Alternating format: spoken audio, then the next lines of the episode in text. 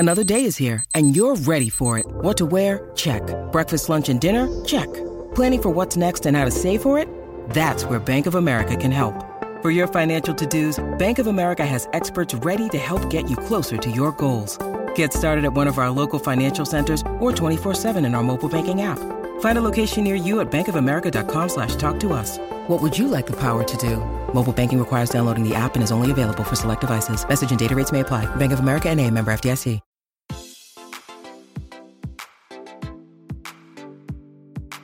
Este es un podcast donde hablamos de todas esas cosas que tu mamá te decía que eran tiempo desperdiciado. Videojuegos, películas, series y más. Somos tres amigos de toda la vida que hablamos apasionadamente de todo lo que nos gusta. Y más que mantenerte al día con noticias, vamos a compartir nuestras experiencias y recomendaciones.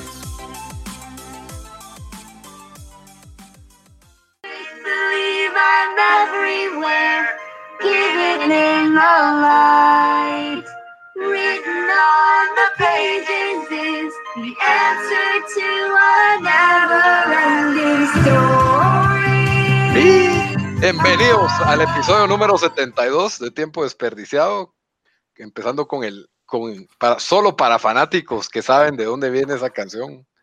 Que, sí, que, que, ninguno, dos de, de, de los tres no en este creer. podcast no se, no se recordaban de dónde yo venía sí, la canción. Yo sí sabía yo, que esa era de la, de la película de Never Ending Story, muchachos. ¿Qué les pasa? O sea, obvio que por el coro sabes de que es del, de no, la película. Yo, yo pero ni sabía yo, que esa película se llamaba Never Ending Story. Así que yo, yo vi esa película diez veces de niño eh, y no me recuerdo ninguna canción. O sea, que no era memorable, pues. Yo sí me recuerdo esa canción, a pesar de que quedé mal con la tarea de Stranger Things, pero sí la ubico. Sí, bueno, pues la esto canción es, tal vez, es clave en Stranger Things. ¿Eh? Sí, eh, y fue parte del, del Ready Player Stranger Things, que se volvió un poco la tercera temporada. Siempre, siempre ha sido un poco así de, de bueno, con ustedes, Dan, desde Washington D C, Bamba, desde Houston, ¿cómo están? Bien, bien, acá. bien. Aquí listo para hablar de, de pa, listo para tener nuestros hot takes de Stranger Things, que sí, que yo estoy verdaderamente sorprendido que tiene un noventa y tres de Rotten Tomatoes y noventa y dos punto dos de DeLorean. No, no me lo explico. Es, es, es que lo que pasa es que es un show un poco fácil, no es, no es algo como que muy exigente, o sea, canciones de los ochentas, niños carismáticos, eh, los personajes ya son queridos por la audiencia, se, se han ganado su lugar en la cultura pop de los últimos años, o sea, tendría que ser realmente malo para que la gente lo rechazara. Yo honestamente sí creo que la temporada tres está un peldaño muy abajo de la uno y la tal vez es mejor que la dos. A mí la dos no me gustó para nada, entonces he visto que no mucha gente está diciendo que, que está mejor que la dos, que o sea, yo no sé, decir que, que no es mejor que la primera temporada, pero que sí mejor y, que la segunda temporada. Bueno, es la, que Emo Eleven fue bien chafa. Emo Eleven de Season dos fue bien hueva. Sí, bueno, solo para tal vez le decimos listo a la gente que vamos, obviamente vamos a hablar de Stranger Things temporada tres, full spoilers, y después nos vamos a meter a hablar de Euphoria, eh, Big Little Lies, y Lito nos va a dar el, el resumen del, del show que ya no estoy viendo, que es el Jardín de Bronce temporada dos. En lo mejor del show te fuiste, mira. En lo... Está bien, está bien. Sí, pero y, entramos de una vez a Stranger Things, entonces, ¿o no? Stranger Danger, de un solo. Va. Stranger Things, temporada tres, una de las series más anticipadas del año por muchos, no por nosotros. La, o sí llegó a nuestra lista. Yo creo que no, ¿verdad? Estaba en la, menciones. Menciones honoríficas. Sí. Sí, la, porque la verdad a mí sí me había dejado un sabor algo amargo la temporada dos. Sentí que solo estiraron ya la, la, la, la, la misma historia de la temporada uno y pues le agregan un par de nuevos personajes, unos mejores que otros.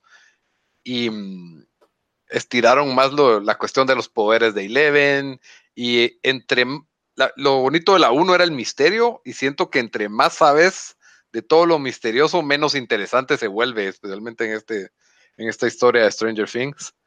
Entonces, a mí la temporada dos sí me, me dejó un poco amargo, el, el final en prom, la, la última escena fue buena, pero en sí, todo ese arco de Eleven, siendo Eleven emo y dark punk, No, no me gustó. Tal vez a los que les gusta Cyberpunk les va a gustar porque tenía ese estilo ochentero. A mí sí me gustó la segunda temporada y, o sea, la primera temporada también me dio bastante. Creo que el show era sólido, show, buen show, pero tampoco lo ponía como, no sé, entre mis, to- en, entre mis tos. O sea, estaba más emocionado por True Detective, temporada tres y, y algunos otros programas que, que es. Entonces, las expectativas para esta tercera temporada, para mí eran...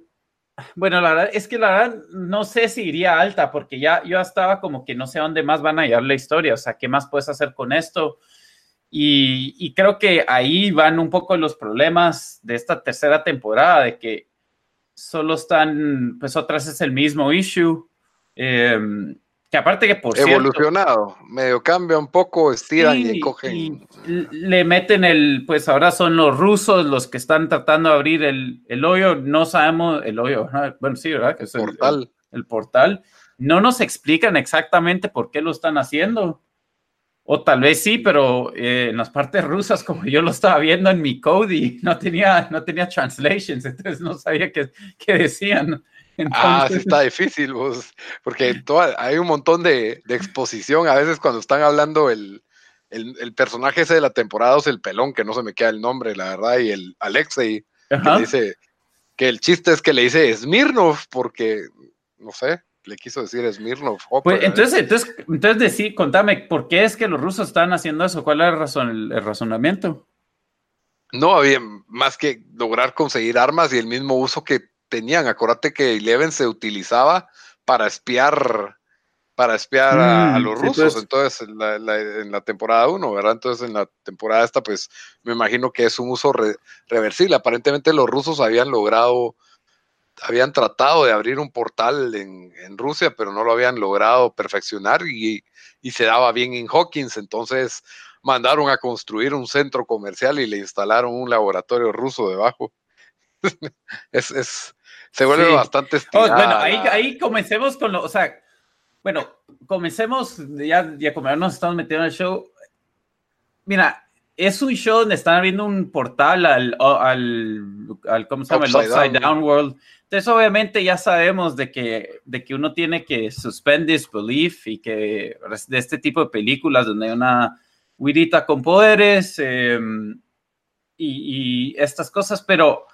Ya, primero cuando se meten con que son los rusos, yo dije que gacho, es como el trope de los ochentas, me imagino que me lo hicieron con querer, porque sí, todo totalmente. Lo tratan de hacer, ¿verdad?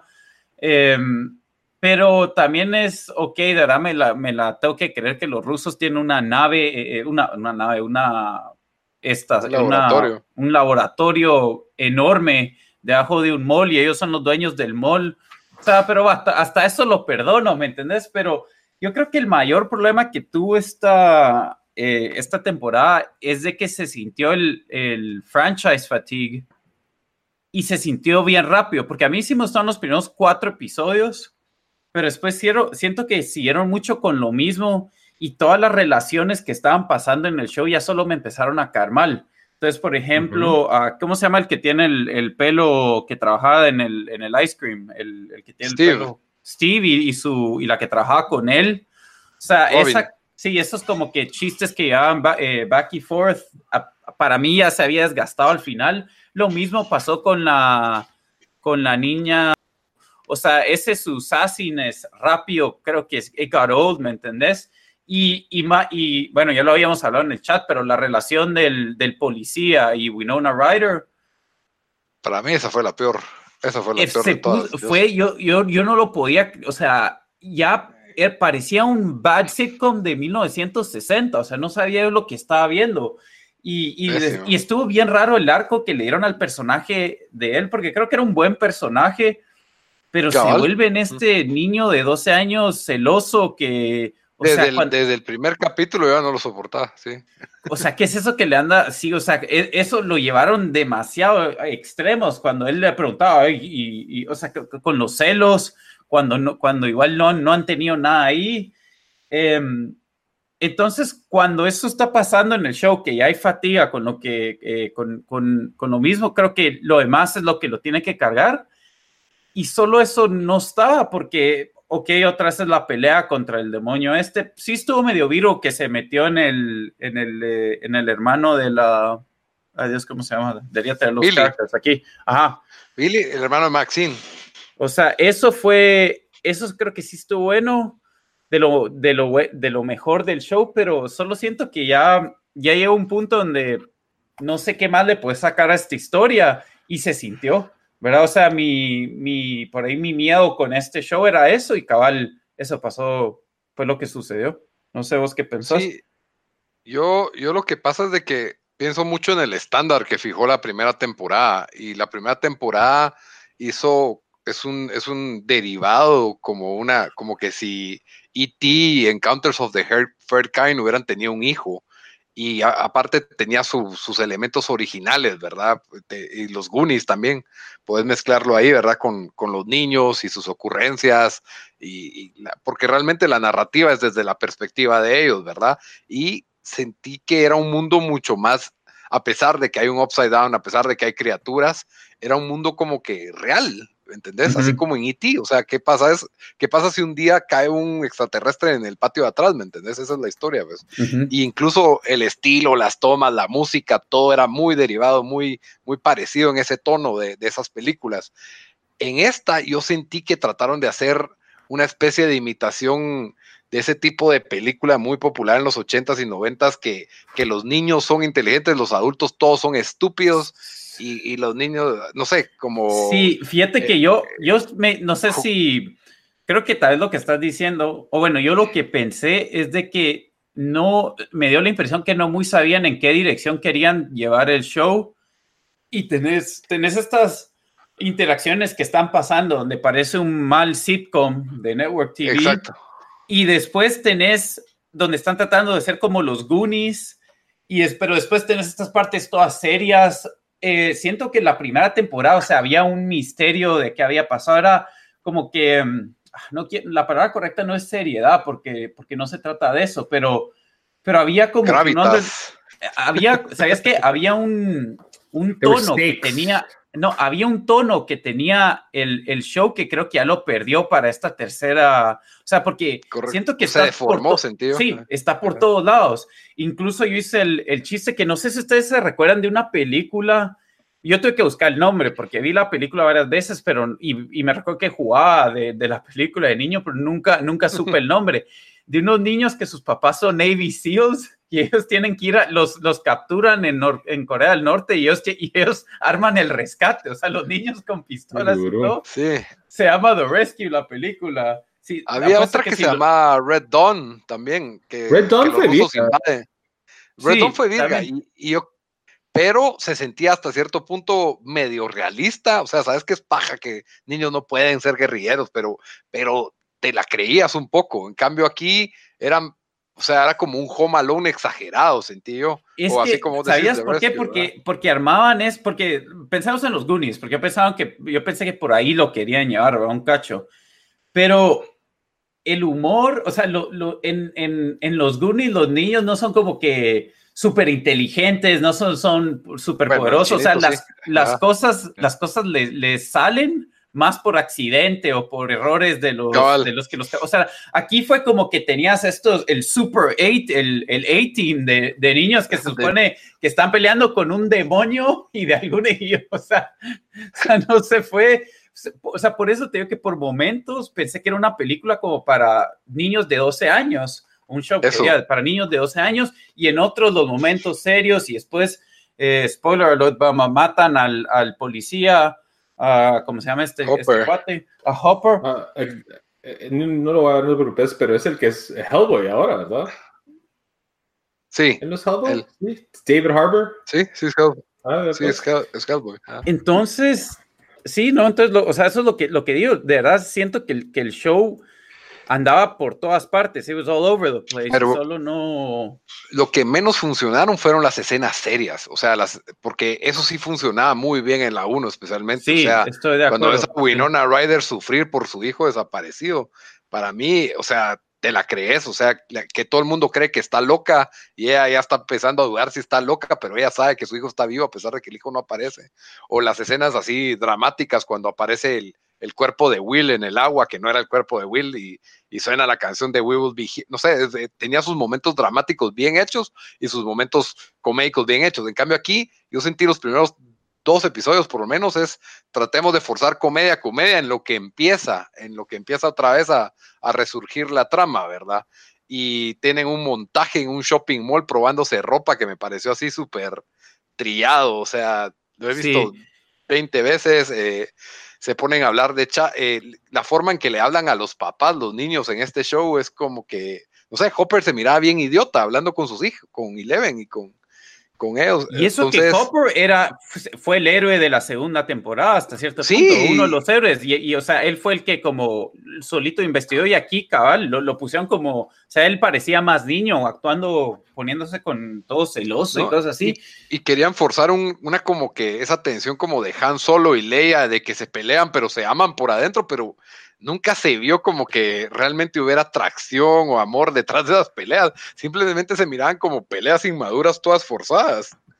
No sé. Sí, y otra cosa es de que sabemos, bueno, en el, el, el, la primera temporada los takes también eran de verdad, porque no sabía, este era un show nuevo, ¿verdad? Entonces, sí. eh, de verdad te da miedo, no sabías. Eh, sí, bueno, aunque...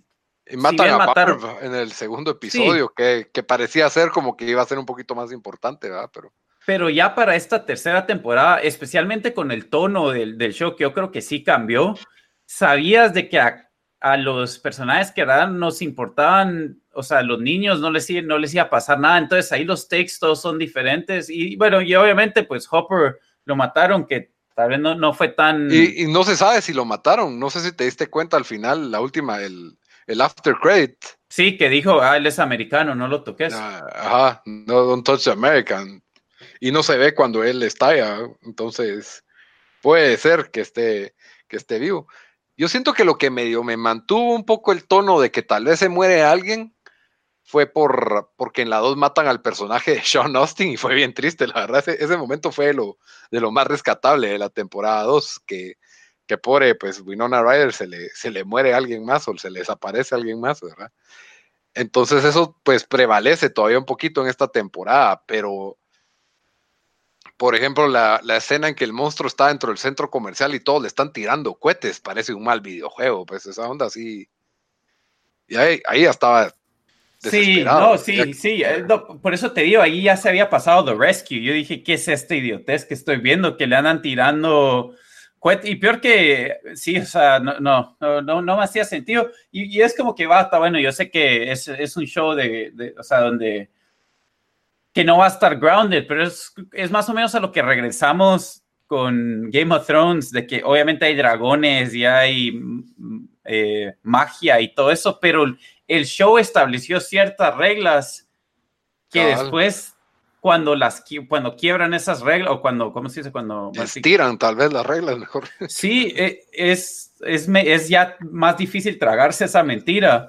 Eh, ¿Qué, qué, hablemos un poco de lo, de lo que más te gustó, porque ya le tiramos bastante duro a Stranger Things. Algo, algo te mantuvo para que miraras ocho episodios. Eh, pues en parte es como que ya le has invertido esta historia. Y mira, a mí sí me gustó las primeras cuatro, porque Oscar viste el show antes que, que yo y dijiste, ah, sí, no, no, no me gustó. Y yo después de cuatro episodios dije, me, me está gustando, está un poco cheesy, sí está over top. Que por cierto, tengo que decir, las referencias a los ochentas y el product placement con... Nunca saliendo como treinta y cinco veces. Y Kellogg's, todos, todos hartan cereal, y hay cereal en el baño, hay cereal en la cocina, hay cereal. Oye, hay más fui, cereales que, que cigarros. Yo fui hoy a Burger King y tenían toda la promo de Stranger Things, los vasos como de los ochentas, eh, como que todo el empaque era como de Burger King de los ochentas y tenía el logo de Stranger Things también. No sé si ah. salió en el show. Qué virus, o sea, que sí sale Burger King, sí sale Burger King. En, en el mall sí sale del, al fondo Burger King forzadamente varias veces. No, no me cuento, pero sí, pero el product placement, y en parte me dijeron Netflix tratando, tratando de hacer dinero, pero, pero sí, pero bueno, regresando a, a, tu, a tu respuesta, pues yo quería decir eso, regresando ah. a tu pregunta de qué fue lo que me gustó, eh, sí me gustó un poco al principio, como que estas relaciones, menos, menos la de Hopper, es así, la sentí rara desde el principio, pero digamos la hermanita, ¿cómo se llamaba? La, Maxine. La negrita.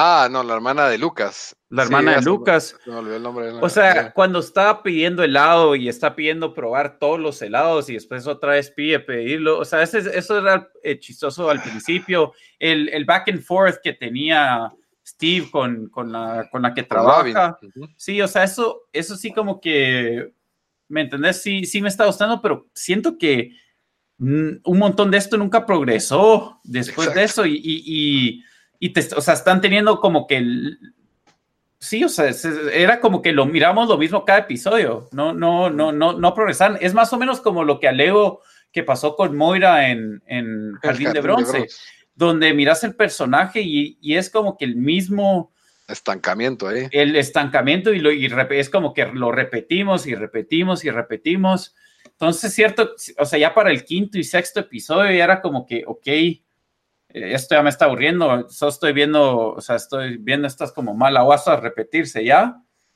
Y después la historia se volvió demasiado, o sea, un poco over the top y, y pues la cuarta temporada creo que la voy a ver, pero, pero yo no sé ni, ni, ni qué van a hacer. O sea, obviamente ya sabemos que los rusos van a seguir involucrados porque nos dieron el gran, el gran teaser, pero...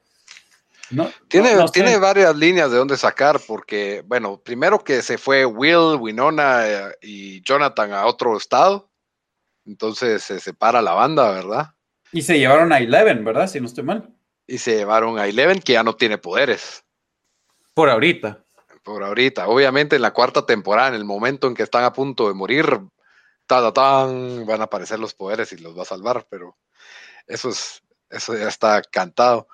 A mí el que, creo que el, el, como se, se volvió como de equipos este show, ¿verdad? Hopper, Winona Ryder y el, y el otro carácter que tiene a un Terminator persiguiéndolo por todos lados.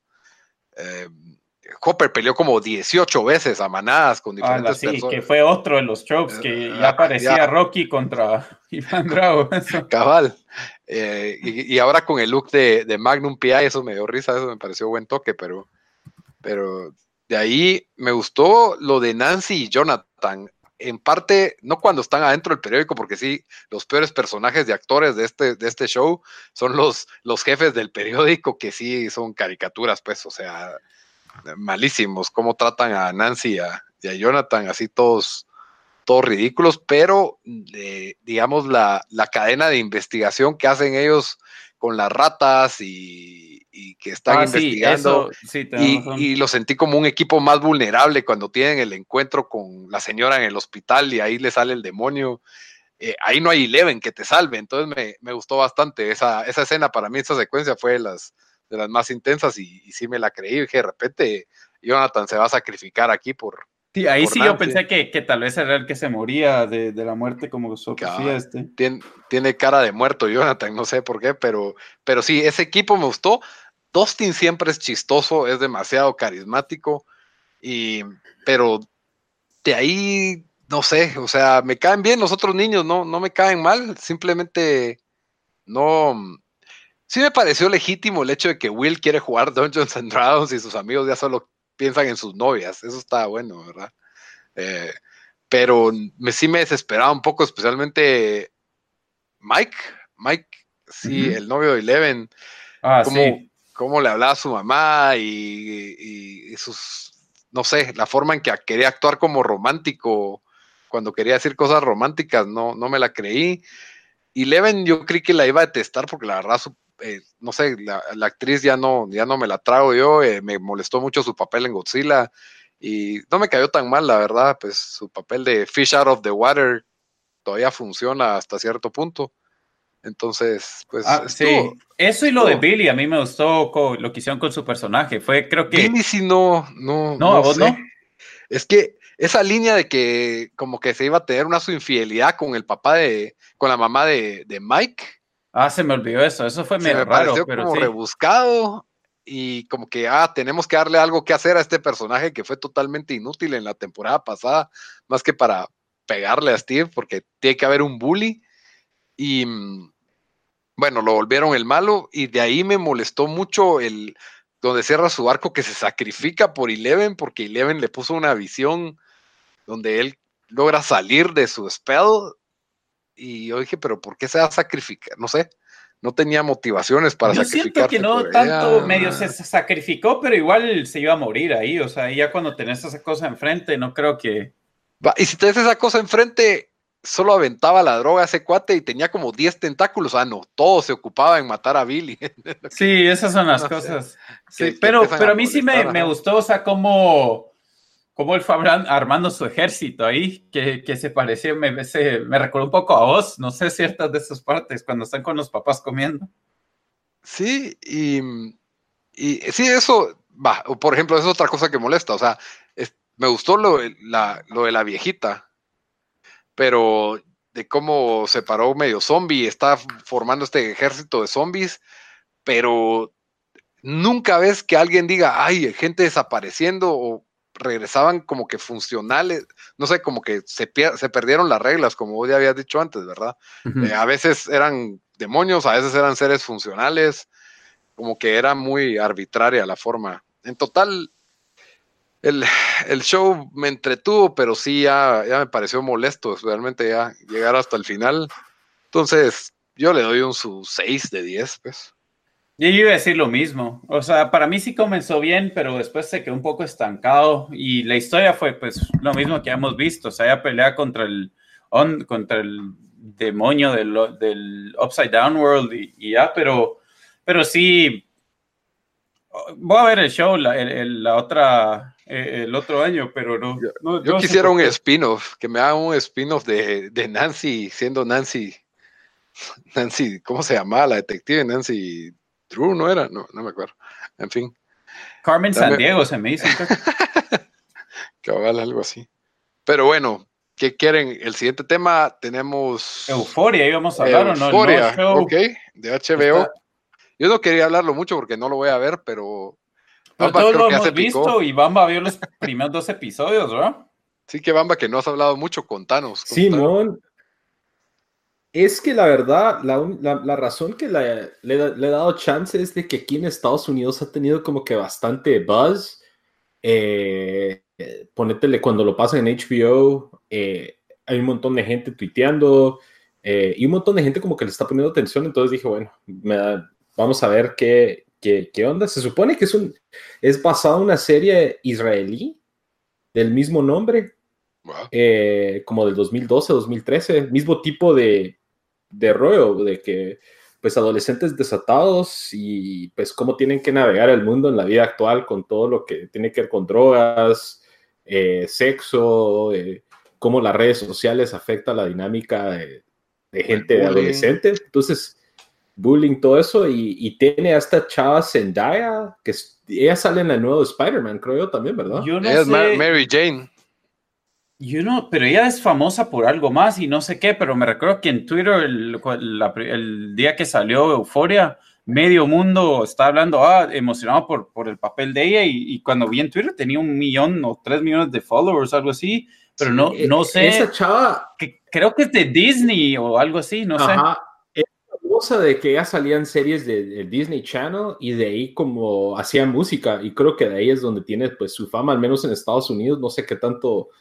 qué tanto jale tendrá en Latinoamérica, pero sí es alguien que tiene algo de peso, y como vos decís, tiene un millón de, más de un millón de followers, pues entonces sí era, este es como que el rol, el, uno de los primeros roles de ella, ya como al, en un papel más, más crudo, más, dizque, se supone que serio, y no tanto en, con una luz como que de, de niña de Disney, por así decirlo.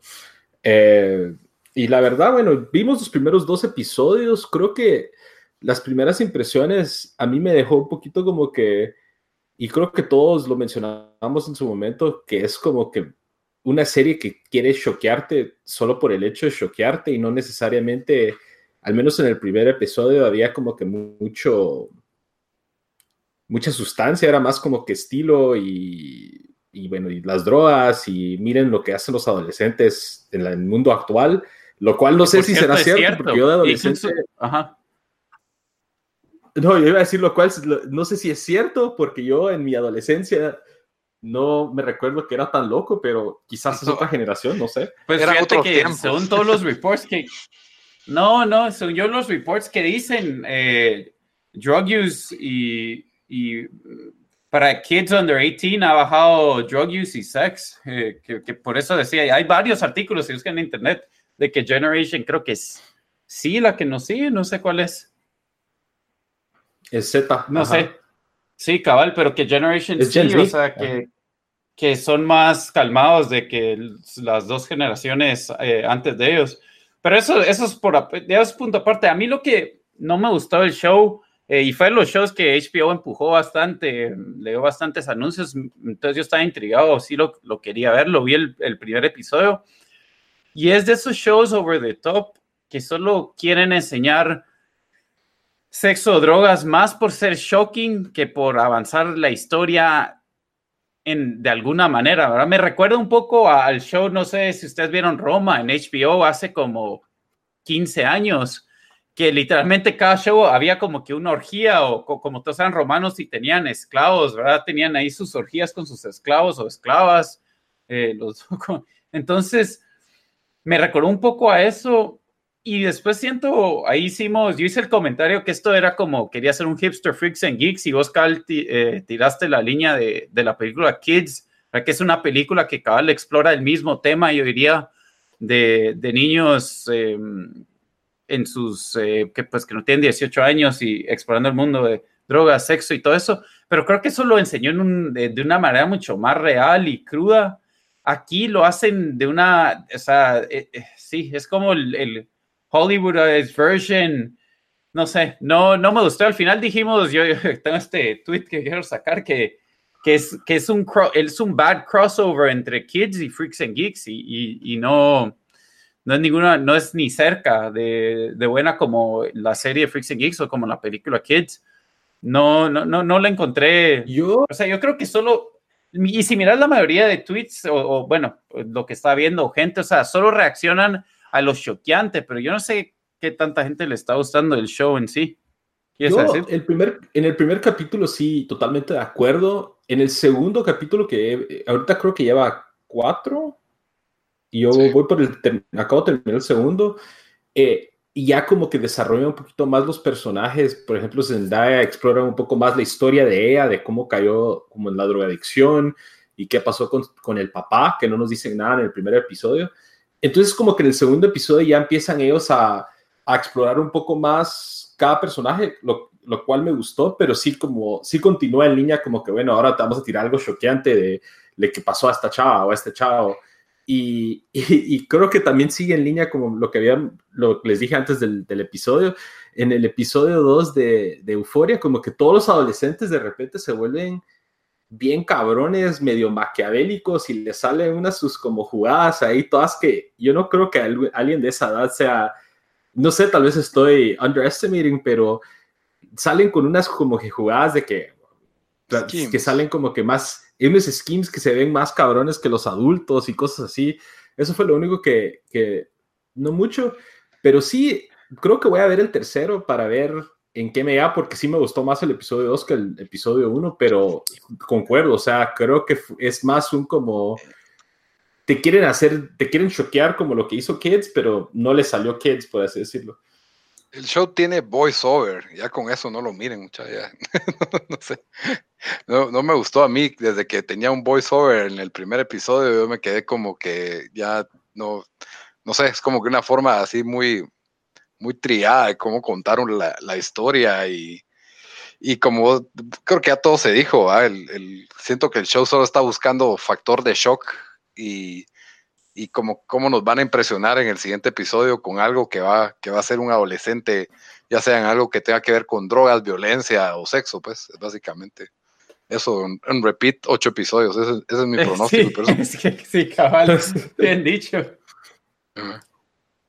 Entonces, no, sí, yo, no, yo, no, yo no, creo no le voy a sí. dar. Yo creo que después del episodio dos le voy a dar one last chance, pero sí, no estoy... O sea, es como... Es una producción H B O, entonces todo está como que muy bien hecho. Eso así, sí, o sea, te... las tomas son bien buenas, ah, eh, sí. la, la, las actuaciones, está... Eh, ¿Cómo se llama? doctor McDreamy, McSteamy, Mac... McFlurry, no sé Max, cómo se llama. McSteamy, McSteamy era eh, el, el que se... Ajá. Que sale de un papel super creepy en este, en, en este show.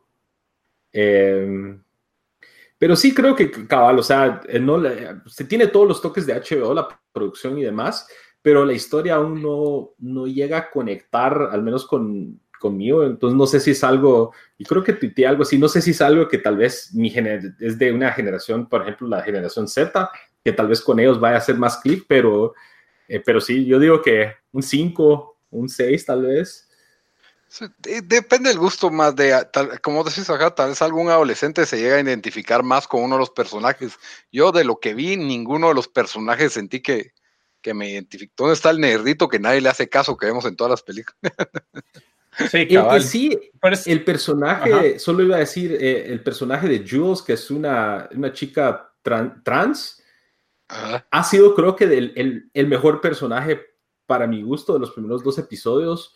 Más que el personaje que hace Zendaya de Rue, que es la principal, creo que es tal vez algo que es más relevante en el mundo actual y quizás que nosotros no, no tuvimos exposure a eso a, a esa edad, pero creo que es algo mucho más común en esta época. Entonces creo que ese personaje sí está muy bien hecho y creo que leí un, un par de artículos también que, que varias personas habían dicho que es una de las mejores representaciones de, de una mujer transexual en, en, en la actualidad.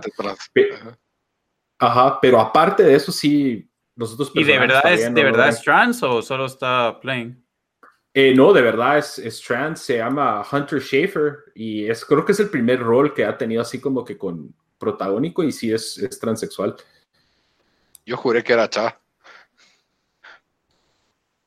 Va a ser como ese, va a ser como ese, va a ser como ese chiste en, en Family Guy. ¿Cómo, es, ¿Cómo se llama el creepy guy? El...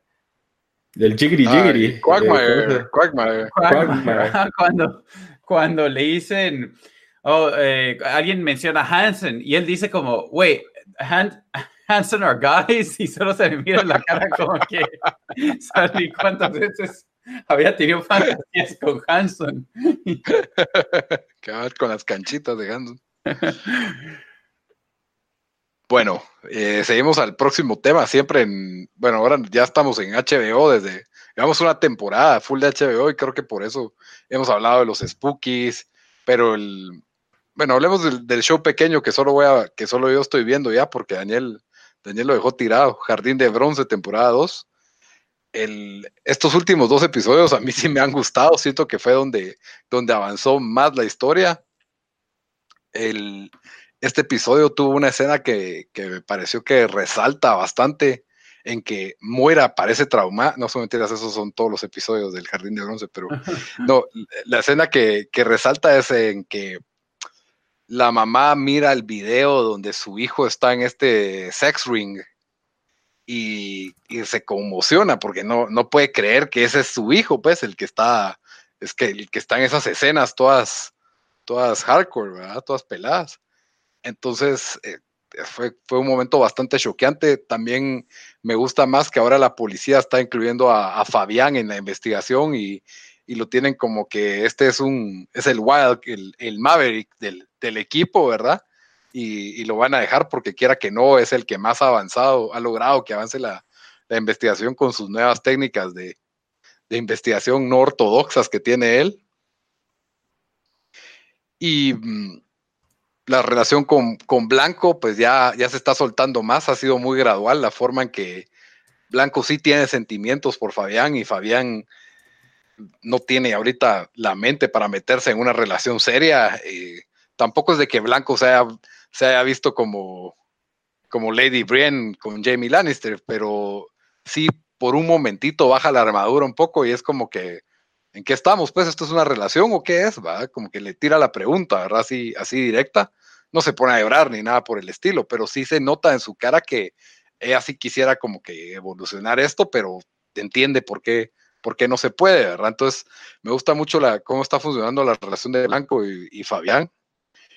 Y lo otro, pues, que este episodio nos deja con un... un sale, por lo menos tenemos más escenas de Doberti, Y, y nos deja con un cliffhanger bien barato, pero, pero me parece que funciona, en que Fabián se mete en, en la casa de este, de, de este tipo que, que tiene una conexión con los videos y lo está tratando de investigar y el tipo se da cuenta que, que Fabián es, está investigándolo, pues, que no, es, no está ahí por un trabajo, como llega ahí Fabián y lo sorprende por atrás y le da un golpe en la cabeza que lo deja así.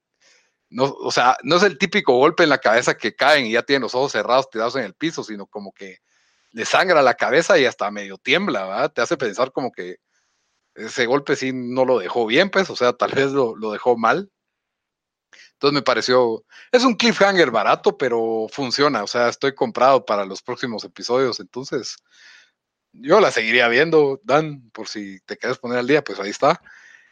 Eh, va a ser una producción latinoamericana, me parece muy buena, no hay, no hay muchas producciones que tengan ese nivel, en, en nivel de series. Entonces, pues sí, darle chance y, y para mí creo que sí es una historia que da para resolverse en esta temporada.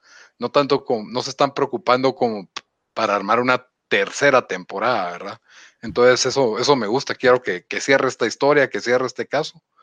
Ahora ya si lo abren, pues creo que se la están jugando mucho porque no sé qué tanta audiencia tiene este, este show. Me imagino que en Argentina debe ser súper popular, pero no sé si en el resto de Latinoamérica tiene el mismo, el mismo jale. Y por supuesto dejamos el... el plato fuerte para el final, el, el show más grande de H B O en este momento, lo estamos viendo todos.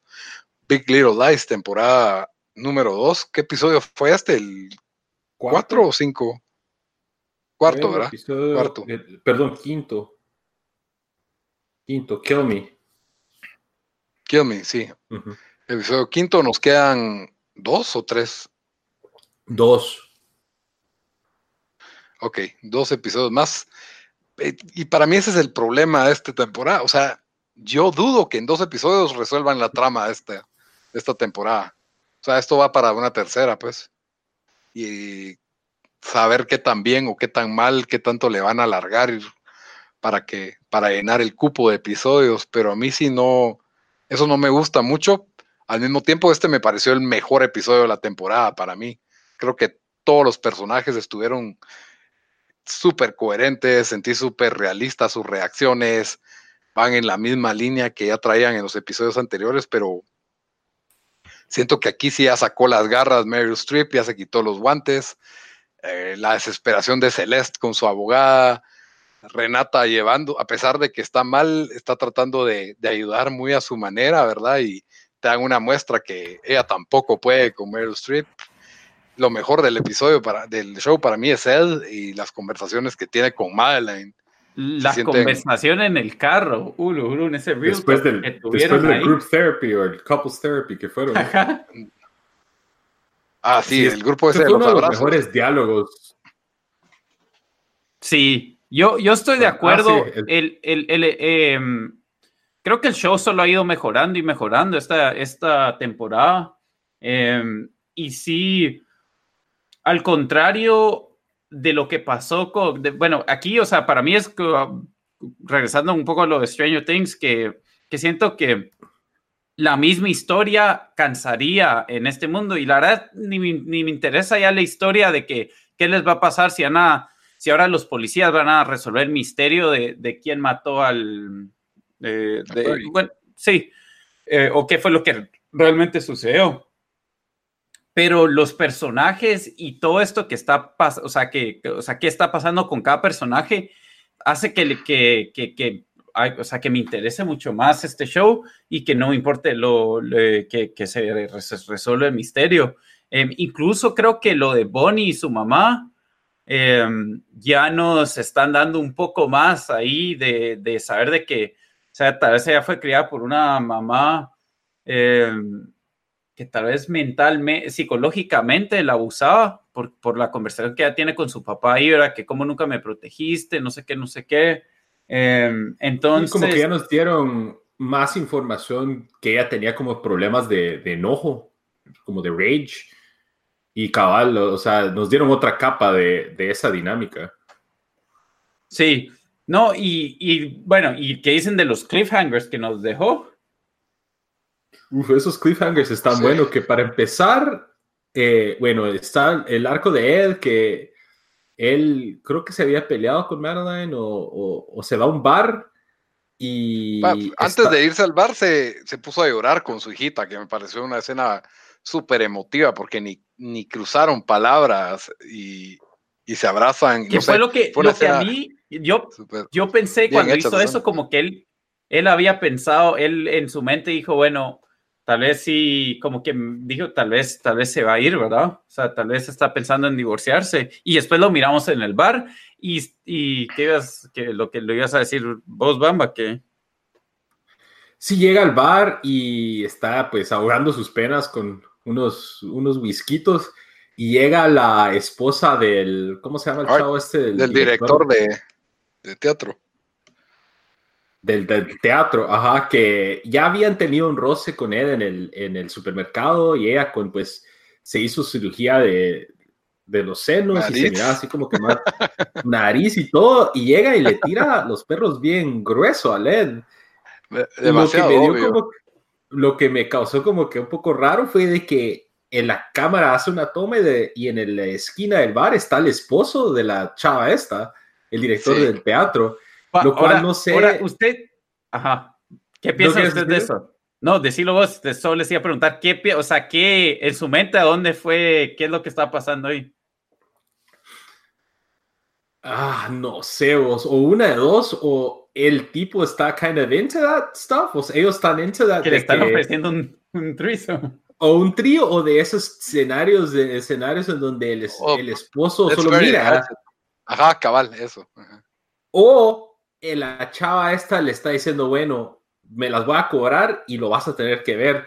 Lo cual creo que es menos probable, pero todavía es posible. Esos creo que son los escenarios, no sé qué piensan ustedes. Suena bien H B O esos escenarios, así que están bien factibles. Pero yo creo que Ed se va a rajar. Esa es, esa es mi, mi predicción de, de quemar el rancho.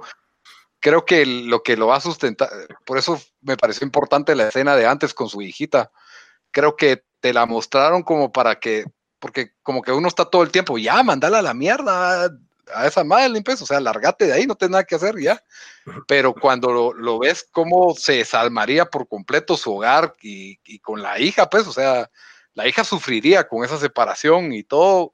Creo que te lo hacen para ver como que no está tan fácil para él solo largarse o tirar el divorcio de una vez, pues, y, y él creo que ha sido bastante abierto en lo, en lo que está sintiendo, ¿verdad? De que por un lado quiere su matrimonio y por otro no quiere estar con una persona en que no puede confiar, que es básicamente el, el gran problema de las, de las infidelidades. Entonces, muy bueno, bien eso construida. Y, y alguien que, como él, como él le dijo en el carro, alguien que... O sea, porque y él ya había tenido esta conversación con ella en la primera temporada, tal vez, o antes de esto, como que le, le dijo algo como, you're the girl of my dreams, and I just, I, I'm just someone that checked off the, you, that, that checked the boxes for you. Algo, algo así le, le, y se lo vuelve a decir. Fue como una entrevista de trabajo, le dijo. De que, ah, ah, sí, pero ajá. Yo digo, antes de esto, él ya había mencionado como que, You're, you're the, you're, you were the girl of my dreams, ¿verdad? Y lo vuelve a mencionar en el carro, no usando esas palabras, pero, pero decía como que yo había, I had come to peace with those terms, de que, de que yo te quería más que tú me querías a mí. No sé, no sé, me pareció tan, tan bueno. Yo pensé en esa escena fue como que nos enseñaban otra vez Good Guys Never Win, porque si miras, Ed se pone un poco como que, como que lo piensa, ¿verdad? O sea, uh-huh. Cuando ella lo, lo, le empieza a, a flirt con él y, y como que decís, ah, bueno, tal vez va a hacer algo. Y después solo miras que ella mira atrás y mira al esposo. Y yo, yo sentí que era ella tratando de hacer, eh, causarle celos al esposo. Y miras la pobre cara de Led como que, a la, o, sea, o sea, no sé, es como que no, no puede ganar una. Me dio pena por él. Y sí espero que le queme el rancho para todo esto, pero... Yo pero no, no creo, creo que va a pasar. Calito, creo que... No, sí, creo que no va a pasar, pero... No, pero, pero queremos que le queme el rancho. Ah, yo sí quiero que le queme el rancho, pero creo que no va a pasar. Eh, y creo, creo que es un poquito más coherente, pero si lo hace, está más que justificado, pues. El, el otro... El, perdón. El otro, los otros dos cliffhangers que nos dejan es Bonnie diciendo, quiero confesar que puede ser algún sueño, puede ser algo, no sabemos si verdad va a ir a la policía, o sea... Le han enseñado que camina a la estación y, y después Ajá. no se atreve a entrar y dar su confesión. No pasa nada. Eh, pero esta vez mira al, al novio de Jane, o bueno, me imagino que ya son novios, no, no sé. Corey. A Corey saliendo de la estación de policía, que mi primera impresión fue, tal vez tiene un, tal vez tiene un rap sheet o algo así, se tenía que presentar por, yo qué sé, X y razón, no, no, o sea, no sé, tal vez una visita con su parole officer o algo así. Pero y ya después era de dije, noche. No, yo sé, por eso dije, bueno, tal vez eso no hace tanto sentido, capaz está de undercover informant, pero sería raro porque, no sé, no sé, pero... Eso sería más real, siento yo. A mí me, me hace más sentido lo del, lo de que se tiene que presentar a firmar, y no tuvo tiempo ese día por andar kayakeando con los niños, no sé, se me ocurre eso, pues, que por eso, sí, que por eso estaba ahí. Yo sí siento que él está ahí de undercover o de informant, o tal vez, no sé, pero a mí se me hace que ese pisado se trae algo. Porque, es un P I. Porque mira, de, mira de a todas las de, a la, al Monterey Five les está pasando algo malo. A Jane no le ha pasado nada malo todavía. Entonces, yo creo que este, su, este va a ser... Su... Violaron, pues, no, hombre, pero... Para... Pero obviamente después de, de la muerte de Perry, ponete Renata se fue sí. a la quiebra. Bonnie está borderline, si no, depressed. A Celeste quitaron, les te quieren quitar los hijos y Madeline se le está destruy- se destruyó su familia. Pero nada sí, le ha pasado. Ajá, que no puede nada tener le ha pasado bien. Sí, y eso es algo de, de lo que ya traía de, de, por ejemplo, lo de la violación que vos decís, pero no le había pasado nada malo después de la muerte de este... Este pisado. Entonces creo okay. que este es su, este, ajá, este es su, su, el coming to head de, de, del arco de ella, donde le va a pasar, se va a unir a las otras y va, le va a pasar algo malo.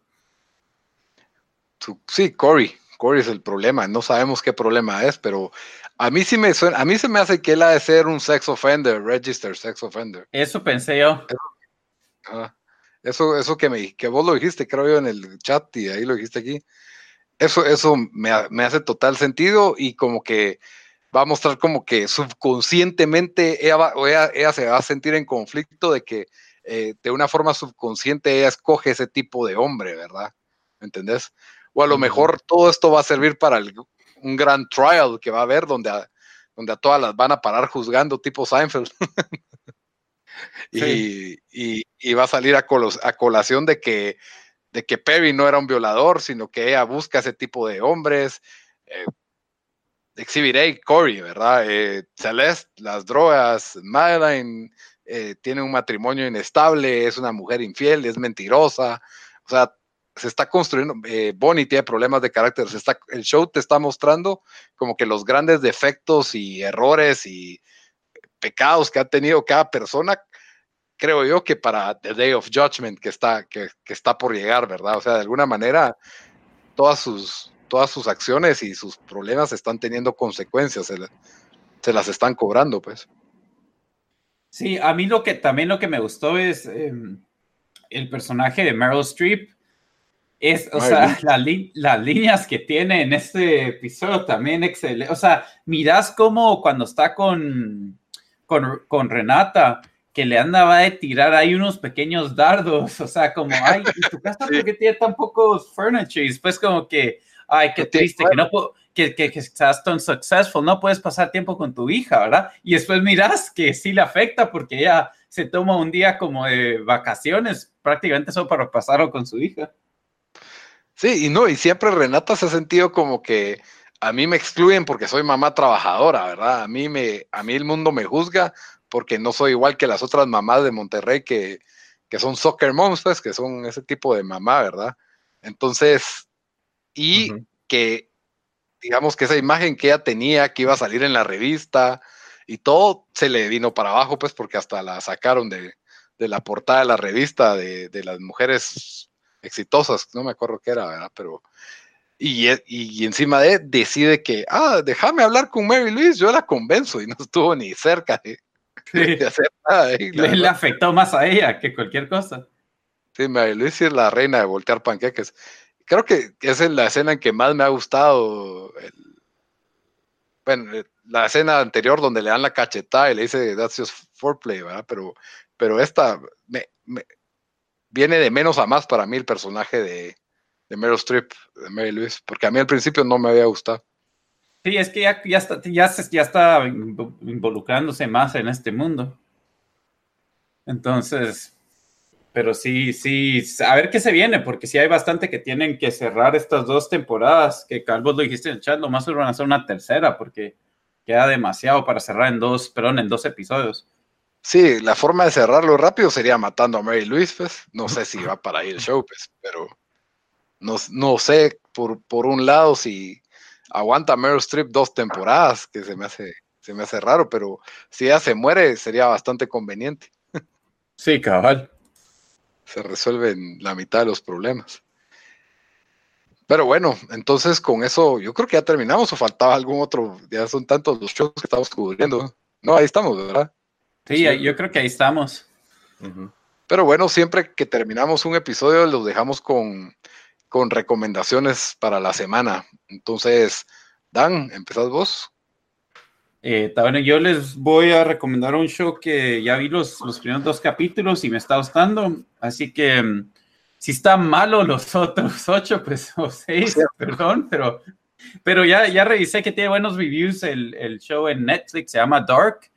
Eh, ah, ¿te gustó? Es, eh, trata de un misterioso eh, una misteriosa desaparición en una eh, en un en una en un pueblo en Alemania. El, por cierto, el show es todo en alemán, eh, que para mí es difícil ver con subtítulos porque uno está tanto en el en el celular o estás distraído que a cada rato tuve que hacer rewind para poder ver porque como me pierdo lo que dicen.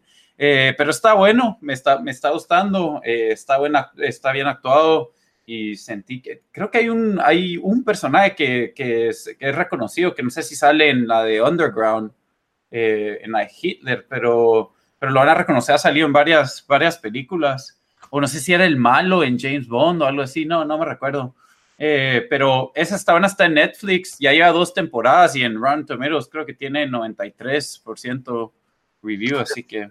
Acaba de salir la segunda, es la, es la sensación ahorita aquí, eh, bastante gente lo he visto que lo está comentado, yo sí no tuve el, el coraje de empezarlo a ver, es, es de esos shows que son un relajo de, de viajes en el tiempo, entonces no, no... Ah, es que a mí cabal me dijeron que, bueno, yo vi que tiene un poco de sci-fi, entonces... Cabal, pero, pero sí se ve medio interesante, pero sí no sé si le voy a dar chance. Y Bamba... Bueno, yo voy a recomendar un anime eh, que salió hace algunos años ya, que se llama Space Dandy. No sé si lo han escuchado. Lo estuvo en, eh, lo estuvo air en eh, Adult Swim, en Cartoon Network, aquí en los Estados. ¿Tú? Eh, es básicamente un como tipo space opera, pero es como comedia. Es como que si, me, si mezclaran, ponete de Flash Gordon con... No sé si recuerdan eh, en Futurama Zap Brannigan, que es el como un como canchito que es todo como, como Hero, pero es, uh-huh. ajá, como que si mezclaran esos dos personajes, te da este personaje que es un como bounty hunter del espacio, pero se mete acá a estupideces. O sea, es como que eh, es bien, bien easy, easy to watch. Eh, es de, creo que los mismos creadores que hicieron, si no estoy mal, eh, una serie que se llama Samurai Champloo, que también fue muy famosa. Eh, son episodios como de veinte minutos, cada episodio es como que standalone, es como que el, la aventura o el villano del día, entonces es algo bien fácil de ver y, y es bien, bien lighthearted y el, incluso el, el doblaje, el inglés está bastante bien hecho, entonces eh, lo recomiendo bastante. Sí tiene sus tropes de anime, pero, eh, pero es algo un poquito diferente a lo que, a lo que hemos visto recientemente, entonces se lo recomiendo. En trama, como lo decís, suena parecido a Final Space, que no sé si lo viste, fue, fue una buena caricatura de Netflix, pero de cabal eso, un, es un personaje así tipo William Shatner, pero es bien tonto, pues, y, y exagerado, entonces da, da risa. Y... Cabal, es, así es este tipo, solo que bien como que medio sleazy y siempre anda buscando chiquis, pero no le sale nada. Ya, y anime, ¿y dónde lo podemos, dónde lo podemos encontrar? Esa es una buena pregunta, Fiatelito. Mm, déjame, yo creo que hubo un tiempo que estuvo en Netflix, pero creo que ya no está en Netflix. Eh, por ahí, en los rincones del internet lo podrán encontrar, pero pues, sí es una serie bast- relativamente nueva, entonces no creo que lo hayan subido a YouTube, pero might be worth checking out. Métodos alternativos. Bueno, y yo para cerrar, pues voy a, voy a tirarles una película del año dos mil diecisiete, si no estoy mal, eh, prota, protagonizada por, por si se les pasó, porque mucha gente vio esta película, protagonizada por Viggo, por Viggo Mortensen, el argentino, se llama Captain Fantastic. Es ¿No es una... argentino? Viggo Mortensen. Ajá. ¿Sí es argentino? No, vivió ahí un tiempo, pero no es argentino. Ah, yo creí que era auténtico argentino, porque hasta equipo no, de Argentina es, tiene. Creció ahí de niño, pero... Ah, bueno, yo no le vi el pasaporte, pues, pero habla español re bien y habla de que es de... de va, no me acuerdo si a Independiente o algo así, ¿no? San Lorenzo creo que es, pero San sí, Lorenzo, pero sí, ah. sí, creo que sí vivió ahí bastantes años como niño. Sí, aparentemente creció en Argentina, es estadounidense y sus papás son de Dinamarca, así que... Touché.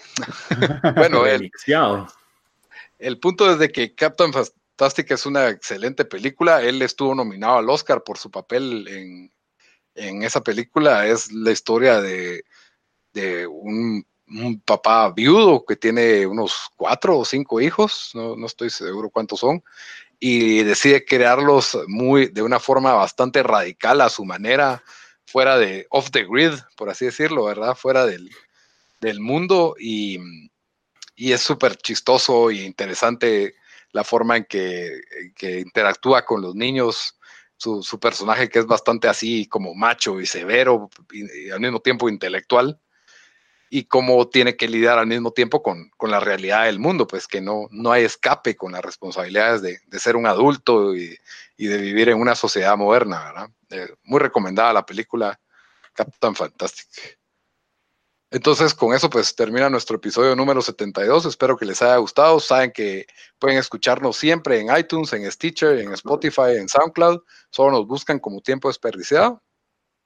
También estamos para que interactúen con nosotros en redes sociales, en Instagram, en Facebook, como Tiempo Desperdiciado, y en Twitter como T Desperdiciado. Hasta la próxima, muchachos.